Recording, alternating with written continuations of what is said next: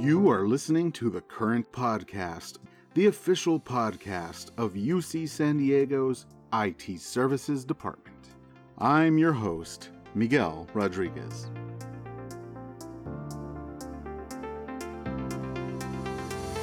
Today is Wednesday, February 22nd. In honor of the recent President's Day holiday, here's some presidential trivia for you. George Washington delivered his first regular annual message to a joint session of Congress, what we now call the State of the Union Address, in January of 1790. But beginning in 1801, Thomas Jefferson decided that appearing in person was too much like the British monarch's address to Parliament so he began sending written annual messages. This precedent stuck until Woodrow Wilson revived the practice of presenting the message to Congress in person in 1913. Now, if Thomas Jefferson had the ability to give his messages via Zoom, he may have changed his mind about the whole ordeal. Speaking of which, we have a few virtual opportunities to interact with leadership happening this week. The IT Services All Hands meeting will be taking place tomorrow, February 23rd at 11 a.m. Check your inbox for the calendar invite and Zoom information. And continuing the presidential theme of this intro, UC President Drake will be holding a virtual UC Town Hall on Friday, February 24th at 11:30 a.m.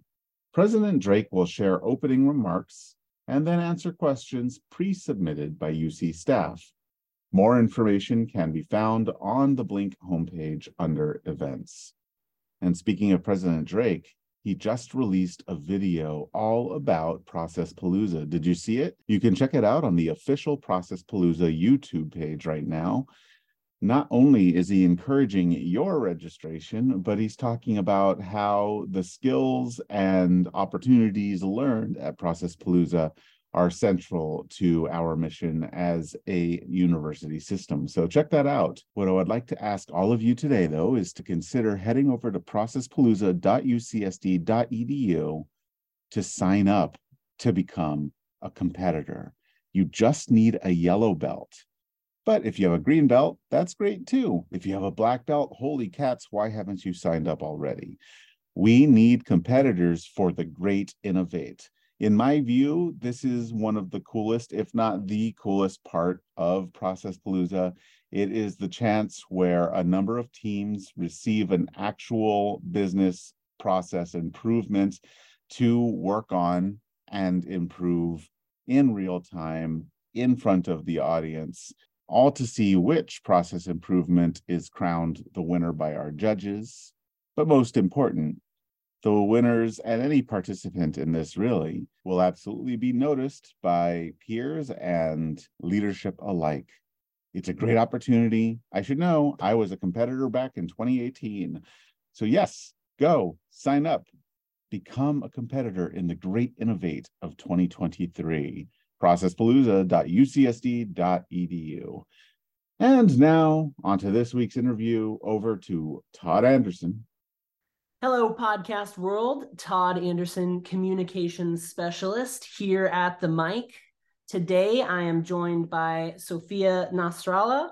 Sophia, welcome to the pod. And how are you doing today? Good morning, Todd. I'm doing very well. How are you doing? I'm doing great. Thanks for dropping by. So, to start us off, Sophia, what is your role and how long have you been with UC San Diego? Yeah, so I am a senior executive recruiter. I I report into central HR, but I exclusively support ITS, and I have been here about five and a half years now. Awesome. So prior to working at UCSD, uh, what was your background, and and how did you land in HR working with IT services?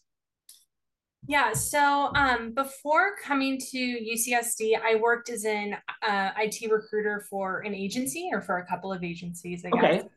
And my career began at HireClout, which is a boutique recruiting firm in Los Angeles, where I had I the privilege really of working along alongside two very exceptional mentors who taught me everything um, I needed to know about IT recruitment, sales, overcoming objections in the recruitment process. Mm-hmm. After a few years there, about four and a, mm, almost four years, uh, my fiance, now husband, landed a great job in San Diego. And so I left HireClout after, yeah, about four years and joined another firm here in San Diego, another boutique firm called Via Technical. Okay. And um, I was there for about, I guess, about a year and a half and really got to know the San Diego market. And then, yeah, after some time, I really, I was not actively looking or seeking new opportunities. Uh-huh. Uh, but I received a message from a recruiter here at UCSD which eventually led to my recruitment into the university. And I'm very grateful that I took the chance and joined UCSD. Interesting. So, how is that experience as a recruiter yourself, having somebody turn around and reach out to you? I feel like that would be kind of like an inception moment to be on the other end of things. Yeah, yeah, it was. I mean, I was, I mean, I'm used to getting, um, you know, good recruiters or I mean recruiters in general are definitely in demand. So I'm used to getting messages and uh, so that wasn't new, but I really hadn't uh, considered uh, joining, you know, a big institution like UC San Diego. And, but I just, you know, I thought might as well open the door and see what it's all about. I really wasn't even expecting to be as impressed as I was and um, yeah, so it was it was interesting, and um, yeah, I'm glad that I glad that I went through with it. Awesome. Okay, so back to your role. So your role is quite a bit more involved than just regular talent support. Yes. Can you elaborate on why that is and like what the the biggest challenges for IT services in the recruitment process are? Yeah. So recruiting top IT talent in particular is is really a challenging task that cannot typically be achieved by simply posting and advertising job openings. So I think recognizing this, my role as uh, basically an internal agency type recruiter was was created to proactively seek out and engage potential candidates. So in my role, I, I conduct interviews with every candidate that I recruit, as well as applicants who appear to meet the necessary qualifications that apply to our positions. So I, I work to kind of sell both the position and the university to the candidates and guide them through the recruitment process. I remain in very close contact with them, addressing um, any concerns and questions that they might have. I am also responsible for educating hiring managers about salary expectations and the overall offer process. Um, okay. I do prefer that hiring managers extend offers to candidates themselves. Yeah, uh, but I will occasionally do do this myself for for whatever reason. I also do reference checks to you know make sure that the candidates are a good fit for the position. And yeah, I mean, my goal is to really ensure that the recruitment process is is smooth and efficient as possible, and that we kind of attract and retain the best IT talent available. But I, I think the biggest difference about my position as opposed to you know regular talent support is that I'm actively you know recruiting candidates and talking ah. to people that aren't um, aren't actively applying to our positions and kind okay. of trying to convince them to apply. Yeah. Okay. best I can. Yeah. So are these uh, these people are across the country, across the world? Uh, are, are you kind of like seeking specific types of candidates out and then engaging in that process? Yeah, good question. So I will be typically the way that it works is I'm I get assigned certain positions and they're usually MSP level harder, you know, kind of usually are harder to fill positions. They're not exclusively MSP level positions because obviously all of our positions are hard to fill. But typically those are the ones that i get assigned. Unfortunately because it's it's just me i can't take on every single position through executive recruitment. I wouldn't yeah. fill any of them if i had to focus on all 30 or 40 plus openings that we have at a time. Um, so I, I usually have a fairly small amount between five and six positions that i'm actively recruiting on at any one given time. Okay and it depends on the position whether or not it's allowed to be fully remote. Uh, okay. Uh, the university, and this is, I believe it's a University of California policy. Um, we only allow for remote work within the United States. So unfortunately, like outside of the United States, we don't um, allow for any remote work. And I think it's a security issue. Sure. From my understanding, but yeah, for positions that we that are able to be fully remote, um, and that if the hiring managers are okay with being fully remote, we we, we do do a lot of our recruitment nationwide. Okay, and has so do you think that's changed uh, like a more acceptability or emphasis on remote in these higher level positions since COVID stuff, or is there still a focus on getting these candidates uh, to move out here and work in person in San Diego? Well, I, with most of my positions, yeah, I'm seeing definitely more of an acceptance towards remote work. I think the pandemic huh. was a very successful forced experiment for us, and yeah. we see that we're able to continue to be very successful in a in a remote environment. Now, of course, this isn't possible for all of our positions. Some of our sure. positions are very much required to be on site for various reasons. Mm-hmm. Um, but I have been seeing more of a trend towards um, towards that acceptance, especially um, you know, given the cost of living in San Diego. Yeah, it's uh, it's really helped to open up and possibilities for um, for for attracting talent into the department. Awesome. Okay, and so interwoven into the recruitment process is an emphasis on EDI, which is equity, diversity, and inclusion. So how does that guide the recruitment process and the decisions that you make throughout the process? Yeah. So equity, diversity, or EDI are, are mm-hmm. absolutely fundamental values within ITS, and we take them very, very seriously before posting any job opening, we we review the affirmative action goals for that position, and then when we go to post it, we will advertise accordingly to attract a diverse pool of candidates. Mm-hmm. And this mm-hmm. is and this is across the board for any positions that I'm working on or or that are assigned to our um, other recruiter within ITS. Sure. Um, as a recruiter, I I do proactively rate, reach out to affiliate groups within the university and on LinkedIn to again kind of ensure that we attract a more diverse pool of candidates. Our goal is to have a pool of candidates that is at least as diverse as the population availability, which we then bring into our interview process. And of course, this isn't always possible to sure. to achieve this, but um, we do always try our best. So if we have a referral pool, for instance, that does not meet our affirmative action goals, we will repost the job openings with, with more targeted advertising. We don't necessarily slow down the interview, like the the, the interview process, process or uh-huh. stop the recruitment process if we have qualified candidates. Um, but we will still try to attract a more diverse pool of candidates. Awesome we also have are all ITS employees who sit on interview panels are also required to complete implicit bias trainings.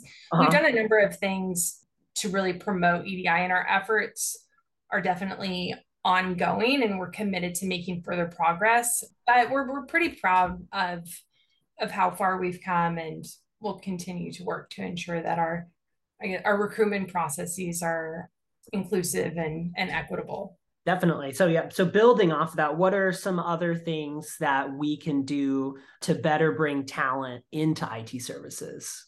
Yeah. So, I think that that's an interesting question. So, as part of the like of the larger University of California system, we do have certain limitations on mm-hmm. like salaries and benefits. However, we have, I mean, as we kind of spoke about. We have found success in offering fully remote positions within the United States, mm-hmm. um, would you know where possible. Some other things I think that we can do is um, we can increase our visibility and really strengthen our employer brand by having hiring managers promote job postings, uh, especially on LinkedIn. Yeah.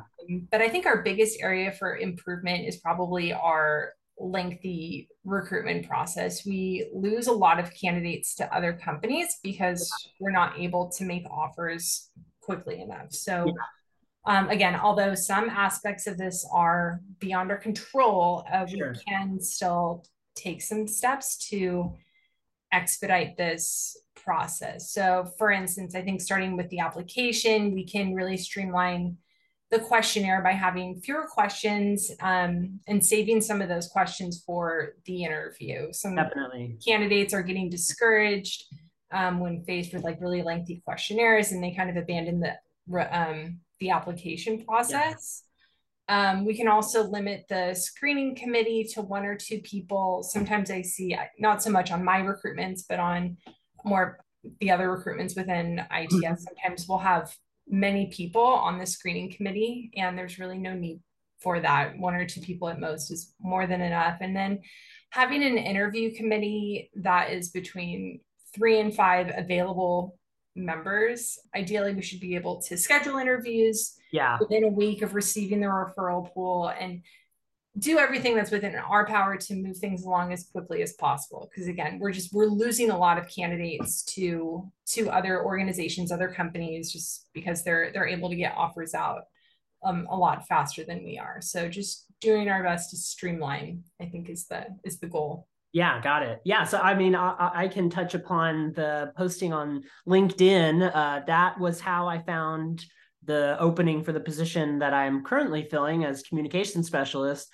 Hey. I wasn't even looking on uh, the UC websites, uh, career sites uh, at that particular point, but scrolling around LinkedIn, it came up and I just in the back of my head, I was like, wouldn't that be hilarious if this position was in in ITS again? And lo and behold, it was. And that was the way that I came across that posting, which I otherwise wouldn't have found. So I am a direct uh, success story of of that methodology. So oh, that's great! I didn't idea. know that. Yeah, yeah. I didn't know that you'd bring that up either, but it was very effective, and I think it kind of broadens the the search parameters, you know, the people who would be looking, you know, who may not have even considered working for a UC, when those things come up, you know, in the midst of your other search results, you know, it just provides that extra spark of inspiration to go search for other positions open within the UC system. So that yeah. was definitely working and on the right track. Absolutely. Yeah. LinkedIn is definitely the most and has been for many years. It's definitely the most powerful recruitment tool that's out there. Yeah. Uh, most active job seekers, especially within IT, yeah, uh, utilize LinkedIn when when they're looking for for jobs, or even even if they're not even actively looking, they use it as a kind of professional social media platform. Exactly. So people are always on it, and they're that that's typically where they they find their jobs so yeah. it's very powerful and i think if we're able to get more of our hiring managers to promote their jobs on linkedin we'll just get an increased amount of visibility to, uh, to positions. Yeah, I don't doubt it. So we've discussed the, the challenges and ways that we can improve.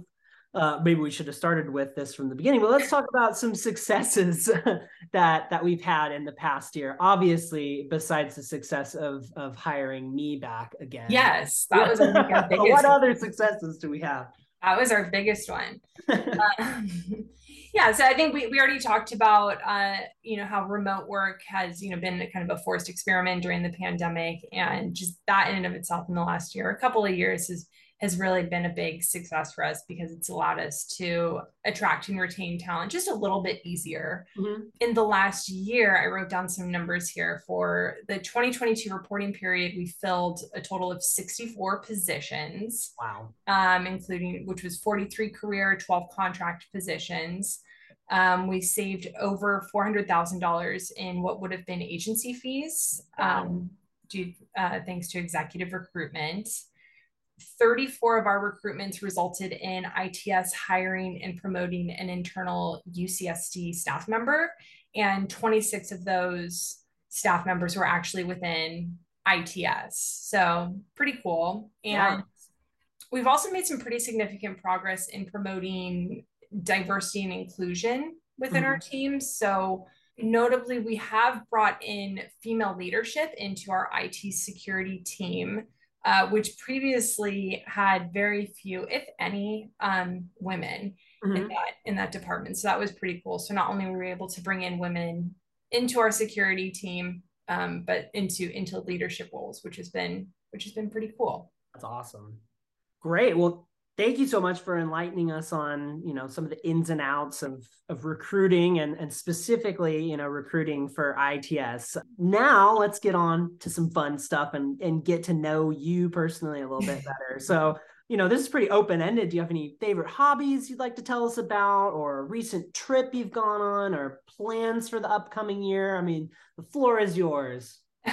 Well, yeah. So I I mean, outside of work, I'm pretty busy taking care of my very delightful and but energetic. I have a two year old son, okay. Alex. Uh-huh. So that's kind of my uh, other job.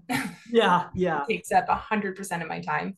I mean, on the weekends, my family we're pretty typical. We like to go to the parks, museums around San Diego. We go to the zoo a lot. Mm-hmm. Um, during the summer, we love to go to the beach.